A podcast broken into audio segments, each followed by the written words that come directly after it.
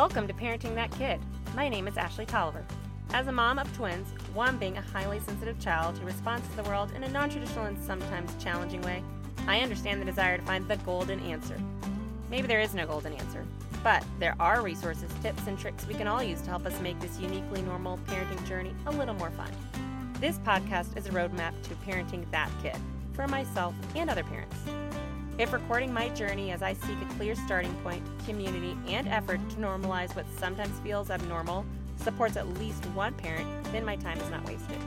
And hey, if it doesn't, well, there's documented proof that moms deserve a glass of wine. Cheers!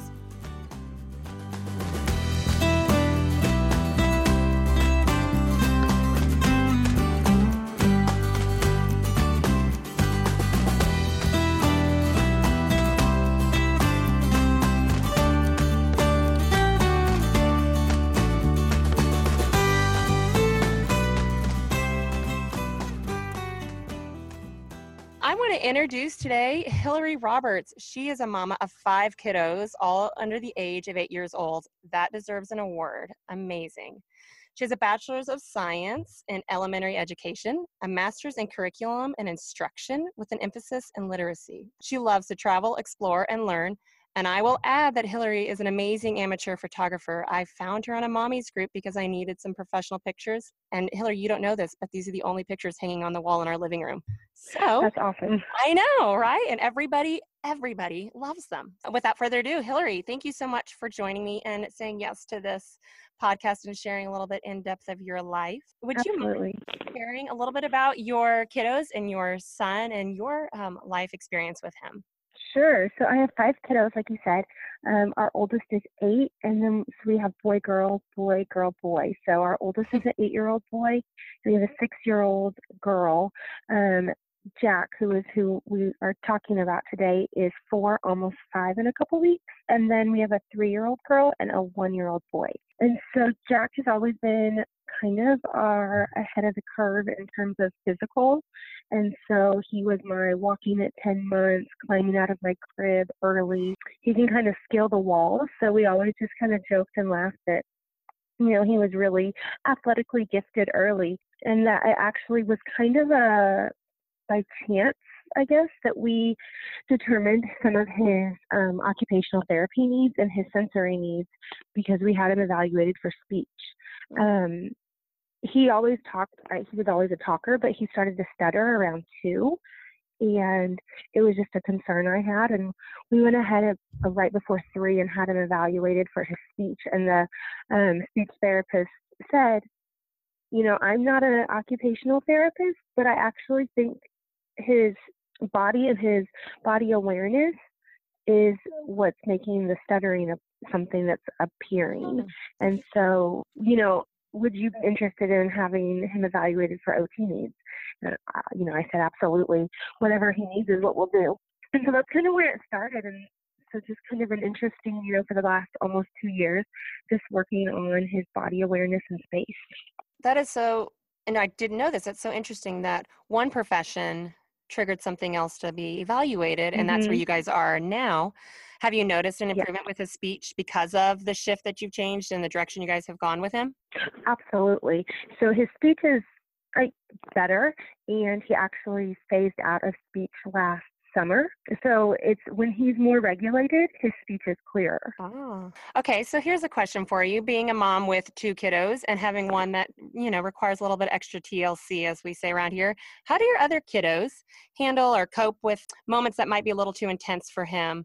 And how do they come to you? And what kind of like ways do you support them in having a sibling that needs this little extra help? Yeah. So our with five kiddos, um, varies. I would say from day to day.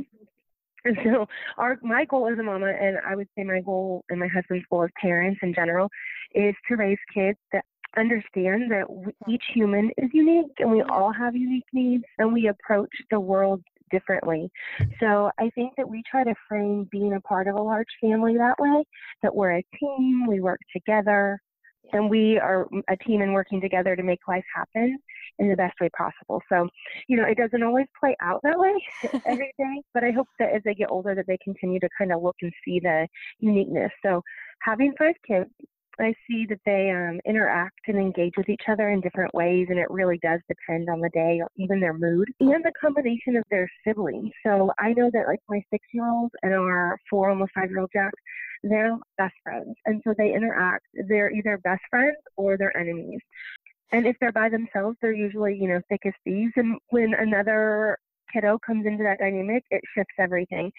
So I think it really is just they have each kind of figured out based on their personality how they deal with each other and with sometimes his big mo- his big emotional moments. So there's fighting, there's negotiating, mm-hmm. there's compromising, and we do talk a lot about compromising, especially in the car. So one kid wants a window down, he thinks it's blowing too much. So they talk about, hey, ask for a compromise. So I would say we really focus on them compromising. And again, it does not always work magically, but it's our goal that they just learn to compromise so that even in his big moments, they understand, hey, I might need to compromise right now because he's having a hard time. And sometimes I have a hard time with something else and my needs look different. And then sometimes they, I make them resort to good old fashioned rock, paper, scissors. And, you know, and in that moment, he may melt down if he loses. I just have to, that's where it comes to me is I do a lot of like inside internal self talk in my head. Mm-hmm. And I don't like it when he melts down because it's hard, right? It's hard for me. It's hard for everybody else. If we're in public, I just want to appease him. But ultimately, that doesn't really work in the long run. Right. And so being able to take those hard moments, even if it's in public, even if people are staring, and that's with any kid, but being able to kind of just take that hard moment for myself and say, you know what, it's going to be harder on me right now to have him melt down. But teaching them, you know, that he has hard moments because of ABC. You have hard moments for different reasons, and learning to kind of, you know, just be empathetic to each other through those times. Wow. Yeah. That's so powerful. Internal conversation with yourself and knowing that that moment in time is going to move past but and you're right it's so hard out in public and i think moms mm. start to almost shame themselves when their kids experience that out in public and then we have to talk to ourselves about this is just who our child is and it sounds like you do a really beautiful job working with your other children and seeing that and this is who he is and they are themselves unique and each person is unique and has um, different challenges that they all have to go through and yet still support each other with it absolutely and I love the compromise thing. That is, as any parent probably with more than one child can, can attest to, that is a daily mm-hmm. task. Learning to compromise, whether your sibling is um, a little bit more challenging at times or not. It's just something you do um, growing up and a, a good tool to have when you are an adult. But let's talk about tools and resources, something that I always try to find for my kiddo and um, ways to make it easier for our whole family, but maybe ways to empower mine. Do you have tools or resources that you use specifically with your your little guy maybe ways if his emotions are getting too big that he pulls in and he can rely on these resources to get himself through it? Or you know you talked about him going to therapy special schools things like that? Yeah so i would say our number one is working with people um, that understand our needs and his needs mm-hmm. and that he needs to move and he needs some breaks. So you know he's just he's a sensory seeker. So he wants to climb he wants to throw things and he doesn't mean to break things or to run into people, but he does. um, and I don't think he, he's really, really strong, which is a hard combination because he doesn't really understand how strong he is some days. And I think it's also harder the older he gets because it's not, you know, at two, it's cute, right? Oh man, look how strong that two year old is. at almost five, people are, you know, it's not quite the same. So I think that when we have found a good community of people that are willing to meet his needs where he is, and I think that's amazing. Um, and so through his school and through his occupational therapist, and even just my circle of mom friends um, that love and embrace him for who he is and his spirit, I think that's just the key foundation because I can study and you know, give him all the like wiggle tools and all the OT tools I can order off Amazon. Um, yeah. But if I don't feel empowered or accepted or even kind of loved for just who my kid is, I think it makes you feel alone and isolated, and then it's harder to meet their needs when you're feeling down. But I think for him specifically, consistency is so key. So, you know, using the language at home, school, and OT is critical for him. So, and kids in general, right? So, like all of my kids. But, uh-huh. you know, at OT, I know that they're like, oh, my engine is feeling really mm-hmm. fast right now. And that's, you know, the OT uses that when he goes on Thursdays. And so it's something I've started implementing. And it's just, you know, if he's getting that same vocabulary everywhere he is, it's Mhm. easier for him to utilize that vocabulary. So we use that a lot, like, oh, your engine seems like it's really going fast or it's getting really hot. What can we do to cool it down or slow it down? And then I think just body breaks. So he does a lot of like wall pushes are really big and they use that at school. And so more of the like physical, so getting him to do obstacle courses or the heavy work and just kind of those basic tools to get his wiggles out if I see him starting to kind of get intense Mhm. seems to help him. He really likes brushes and he really likes like the compression on his shoulders Mhm. and that kind of, you know, 15 to 20 minutes they say of that can help regulate them for hours. And so I think just I mean, him around other people throughout his day that can, you know, provide him those breaks and those tools and that allow it helps him to be empowered and feel like, you know what, this is okay that I need these things. Oh my gosh, I love everything you just said because it just strikes home to myself and um, other moms that I've been talking to recently. One, the community of moms that loves you, knowing that what you're experiencing with your child, but they just love you no matter what, is so important. And it's it feels almost safe when you go with those mothers and those families somewhere, and they, you know, if your kid is having a moment and it's it feels safe to know that nobody around you is judging you; they're just loving you for being the mom that you are it is so important to have this group of moms back you and be there for you and not isolate you out of it. You don't feel like you're just stuck living this life alone behind the four walls of your house. Right. And the OT language, yes, we do the same thing. We have the energy, what energy engine is what my son transformed the name. And so that's what they say at OT as well. And he has this bottle that he shakes and he talks about his engine being high or low. It is very amazing to watch that just switch him. His you can almost see it in his face, this switch of I couldn't control myself. I don't know what I need. And then now I can speak and use words and we can work through whatever is going on. Um, like you said, ordering everything off of Amazon. yes, you could. And, and you and there are plenty of people who do and there are some tools that you need but in the end it's just having the consistency of doing what you're doing at ot mm-hmm. and the the work that you're doing with anybody else. And then you know like you said that support is just so so big. Okay so here's a question for you because as mamas we pour into our children all the time and then sometimes we put ourselves on the back burner. So how do you as a mama take care of yourself having five amazing kiddos? They're all so sweet to watch on social media at least and having one that you know takes some extra energy from you what do you do for yourself This is where I do a really poor job. Um, I am I do a really poor job because I want everything to be done and done well, so I just want to do it. Um, so it's hard finding time for myself as a mama to five small kids and working part time and trying to get all the things done for them that I want done. Yeah. So I do enjoy like running and reading, and I this is really nerdy, but I enjoy cleaning and organizing. Um, I think organizing is therapeutic. I love to organize. Yeah. But it is hard to find the time to do that. I have a very clean one and a half year old. And so, like, the minute he's playful in the evenings and I'm like, oh, let me tidy, then it's like, oh, she's trying to be productive. Or the rest of them go bananas, and I'm like, okay, never mind. So I just, it, it's hard um, because I feel like once we get them to bed at night, and it's a team effort for Mhm. bedtime, but once we get them to bed, then I feel like I have so many things I need to get done that I don't typically take the time to go for a run or to sit and read because I, you know, so it's something that I'm working on and I feel like I really just need to sit and pencil it in or my husband will be like, no, go do this. Um, and he's good about, he'll be like, oh, I scheduled a massage for you, so goodbye. Oh. Yeah. So he's good because I think he can see like when it's, you know, bubbling to the surface inside me. So it, it is a priority that should be more of a priority for me. And I can admit that it's where I probably do the worst job is taking care of myself. I also try to remind myself that my kids are still fairly small. So, Mhm. you know, having a one year old and a three year old, they're still pretty needy and clingy.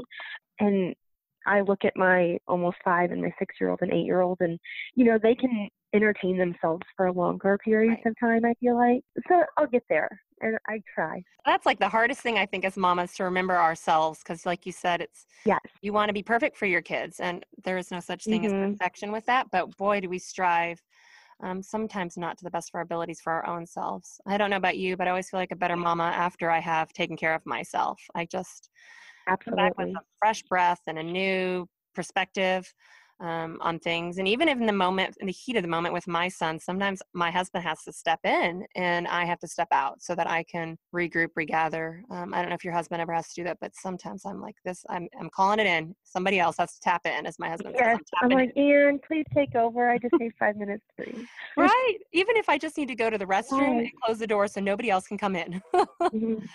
Okay, so here's the other thing. I am a huge researcher and um, not always looking for the perfect answer, but I'm sure looking for any extra tools and tips that I can get in my life. Do you have parenting books that you love or parenting specialists that you follow or so I have um the whole brain child I'm working through and I really like some of what they put out.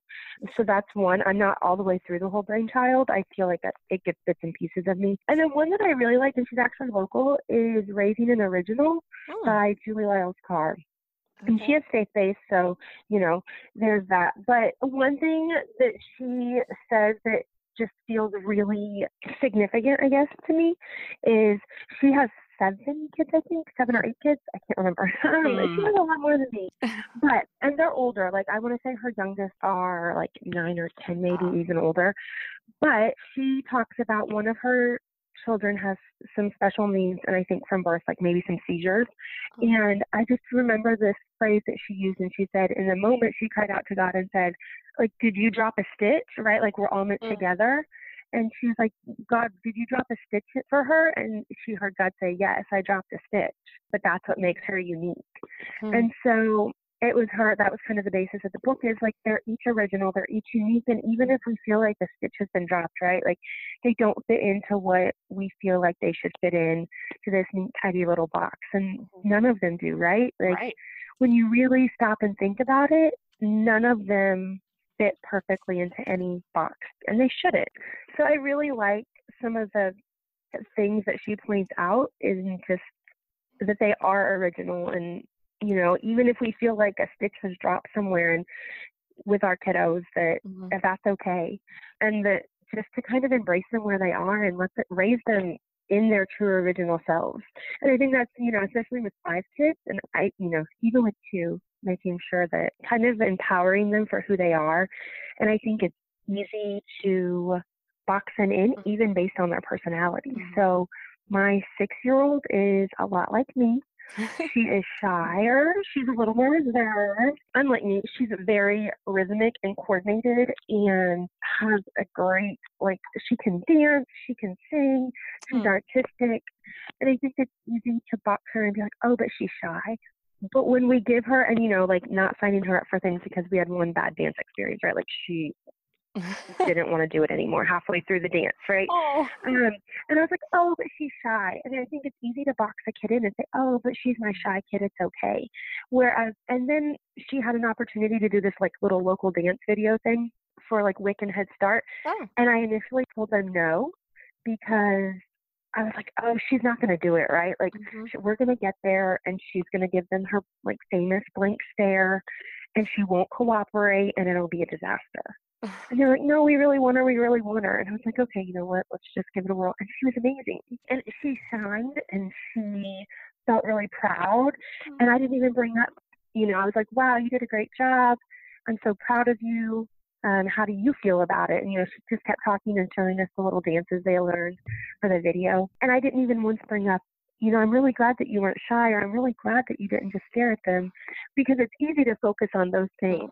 And instead of boxing her in, even though that is part of her personality, a lot of the time, it wasn't that day.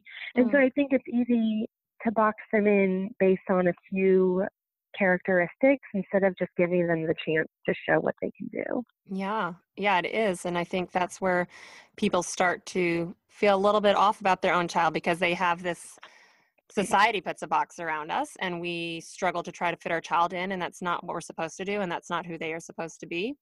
And when we say something like oh you you know today you weren't shy we've now told them that oh that's who you are but today you weren't and instead let them just be who they are and find out. And the growth comes from knowing and learning who they are and then those things they used to be the shy might not be there as much as they get older. Right. Mm-hmm. and uh, okay so I had a question from a mama actually last night. And so I thought, well, I'm going to ask Hillary today.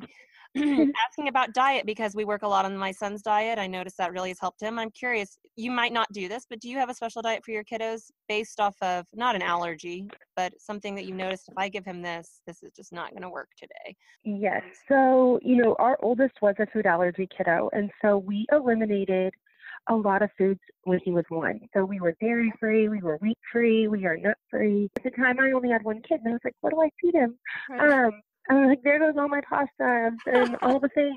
And, you know, that was, you know, in like 2010, 2011, before I, like, there wasn't a lot of stuff. And we lived in West Virginia, and, you know, there just weren't as many resources for me and I kind of felt overwhelmed. Mm. So I say that because I feel like it was a really good foundation for me to get creative and learn and research and just learn more about gut health.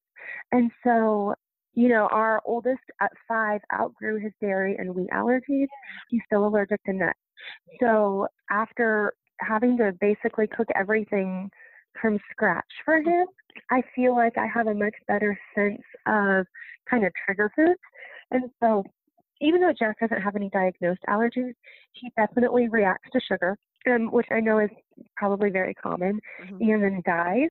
So, the processed foods, and not that he never gets processed foods, like he loves the cereal bar, but finding ones that don't have the dyes mm-hmm. and finding ones with minimal sugar that are not, you know, I feel are the, those are the two things that are really, really trigger foods for him. And then we do try not I wouldn't say dairy so much as a trigger, but I just feel like that dairy for in general our kids is hard on them. So it's definitely a limited food. Um, they do get some of it, but it's definitely limited. But I will say the food dyes and the sugar and soy. Oh. So like all the added soy junk, which right, it's all the processed foods. Right. Um, and just being mindful of like I read labels and I started reading labels with my first because you know it's stuffs and everything uh-huh. and so those are the ones that we really avoid i feel like the holidays and birthdays mm. it's so hard. Um, so you know, we were gone for five days for Thanksgiving, and the holidays at Christmas will be gone. And I see a change in him. So he was a little more rambunctious these last few days, mm. right? He was getting sugar when we were at family. I'm trying to rein that back in. it's hard. yeah, yeah, because then you have to cut them off. Yeah, that's uh, the reaction part. Is you know, as a parent, we we especially the holidays we give into that and then we do kind of later on see what it's done and go oh oh okay. Oh i know. You bring a little bananas if you had three words of advice three tips three tools what would be like your three giveaways that you would give a mom who's struggling or just maybe at the beginning process of trying to figure out how their family can work a little bit smoother? So i think for me one is trust your gut so I wanted Jack evaluated for speech long before our pediatrician thought it needed to be, but she was wonderful and said, "Hey, you know your kid best, so I'll write a referral if you want it. I think he's fine. Um, I think he's two, and you know he'll grow out of it. But you're his mom and you see him every day, so here's your referral because we had to have a referral to get him in for an eval. And so you know I wish I would have done it sooner and it is what it is, and mm-hmm. he was still young, so it's fine but trusting your gut because for a long time it's like, oh, I think we should have him evaluated for speech. I think, and we, right, it would have been the same thing, and we would have had OT started sooner. Mm-hmm. So I think trusting your gut. Don't be afraid to talk about what you're struggling with. Mm-hmm. Even, you know, with speech, I was like, no big deal to talk about it because it's not a big deal, right? You don't feel like there's anything wrong with your kid so much, mm-hmm. quote unquote. But then it was like with all the OT and sensory stuff, at first I was like, oh man, like what am I doing wrong? Like why is he so wild? You know, and it gets hard because you don't want people to judge him. You don't want people to look at like, oh, you can't parent. Like why are you doing this? But I think the more you talk about what you're struggling with, with each kiddo, no matter what it is, I think one, it's therapeutic, right? It makes you feel like, okay, you know what I'm struggling with, so you're probably less likely to judge me and make me feel mm-hmm. bad too, I think it's just really nice to know that we're all struggling with something, even though you know it in the back of your head. Two of my really good friends, I didn't know that their kiddos were struggling with each different, but something in school. They're, you know, we went out to dinner like in a couple months ago, and one was talking about how her daughter was having a really hard time sitting, and one was talking about how her son's really struggling with reading and some of the issues they think might be going on with him. And you know, in my head, I'm like, okay, I'm not alone. Like you guys are having a hard time too. mm. um, and not that I want everybody to struggle, but it was just nice that we could talk about it and know, like, hey, we're not alone. Yeah. We're all dealing with something. And I think that's really comforting. And then I think just continue searching for the answers that you want to find. You might not always find what you're looking for. You might not always, you know, you're not always going to find a solution that cures something, right? right? So I read and I research and I try new things. And that doesn't mean that Jack isn't going to be who Jack is. Right. You know, he's still going to be rambunctious and energetic and yep you know, learning how to control his body and space. But I can still continue to find tools that will help him as he gets older and bigger and needs different things. Right. And I think that's the ultimate goal is just to continue finding what's best for him. And so always, you know, keep looking and keep just working hard so that you can give them your best. Oh, oh my goodness. I love all three of those. Yes, that's exactly okay. it. You've, you've touched on it a few times. You know, you need to just have your people around you that you can talk to and i think um, as you said we you know we're all struggling at some some area of our life and to just mm-hmm. talk about it is not just therapeutic but it's it actually makes it okay because you learn that other people too are struggling and maybe in your head you were thinking you were crazy but now like oh no we're all on this together and doing this this parenting yeah. thing together which by goodness we all could help help in doing that a way to get through it Okay, Hillary, thank you so much for taking the time to speak with me and share your story a little bit. Of, you're just such an amazing mama. I love watching you, and I'm so oh, happy that you. you're on here with me doing this. And um, your Instagram is Clarity in the Chaos, and it is a fabulous Instagram page. Slightly jealous Thank that you're you. so crafty because I'm not. you, are always pulling out crafts. Teacher so in me um, it's the teacher in me. It comes natural. Not um, everybody is a crafter, and that is okay. It's My true. crafts are very simple. I have friends that are like super crafty, like you go to their house and they crafted things that can actually be presentable on a wall. Those are not my crafts. um, my crafts are like child appropriate crafts. They're not going to be hung up in a museum somewhere. no, they do not decorate my walls for aesthetic purposes. well, I still think it's a lot of fun. I mean, I feel like it might be kind of fun to be a kid in your house for 24 hours just to be super crafty. So, right. What a crazy, but.